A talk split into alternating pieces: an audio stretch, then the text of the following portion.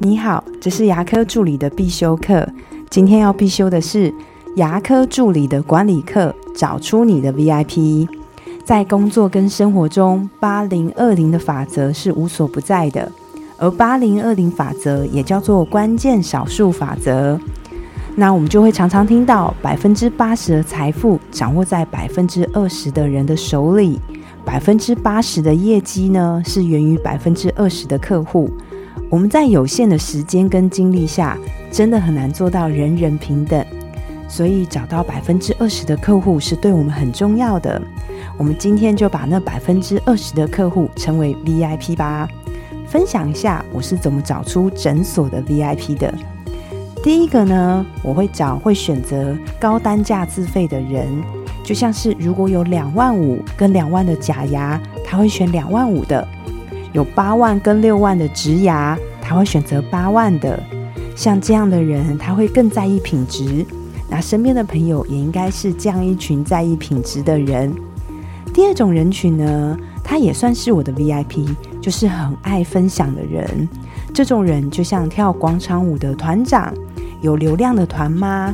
这样的人很爱分享，所以如果我们做得好，他会就会帮我们分享扩散出去。可是这样的人也要特别注意哦，因为他好的爱分享，他不好的也爱分享。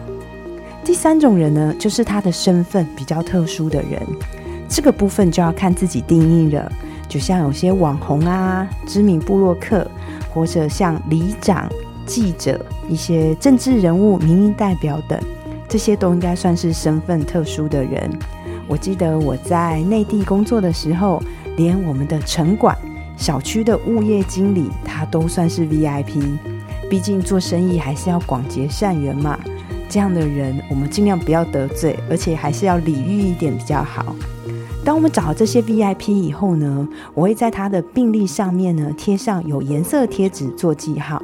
那前面想讲到选择高单价资费的人，我就会想到，嗯，钱跟钱有关，我就会贴黄色的记号。那刚刚后面讲两种爱分享的人，身份特殊的人，我就会想到绿色通道，也就是绿色，我就会贴上绿色的贴纸做记号。那我们在上一集讲到那个三角形和机车的人呢，之后我就会贴红色，用红色。给大家警觉性的颜色来做记号，这样子大家在看病历的颜色，就会大概知道我们在眼前的这个客户对我们诊所的意义为何。那我今天的分享就到这边。如果你对今天的内容觉得对你有帮助的话，请帮我下载下来，或是分享出去，让更多人听得到。如果你对牙科管理、资费咨询、助理的培训有任何的问题，也欢迎留言给我。或者是在龙玉牙体技术所的粉丝专业也可以找到我哦。那我们下次再见了，拜拜。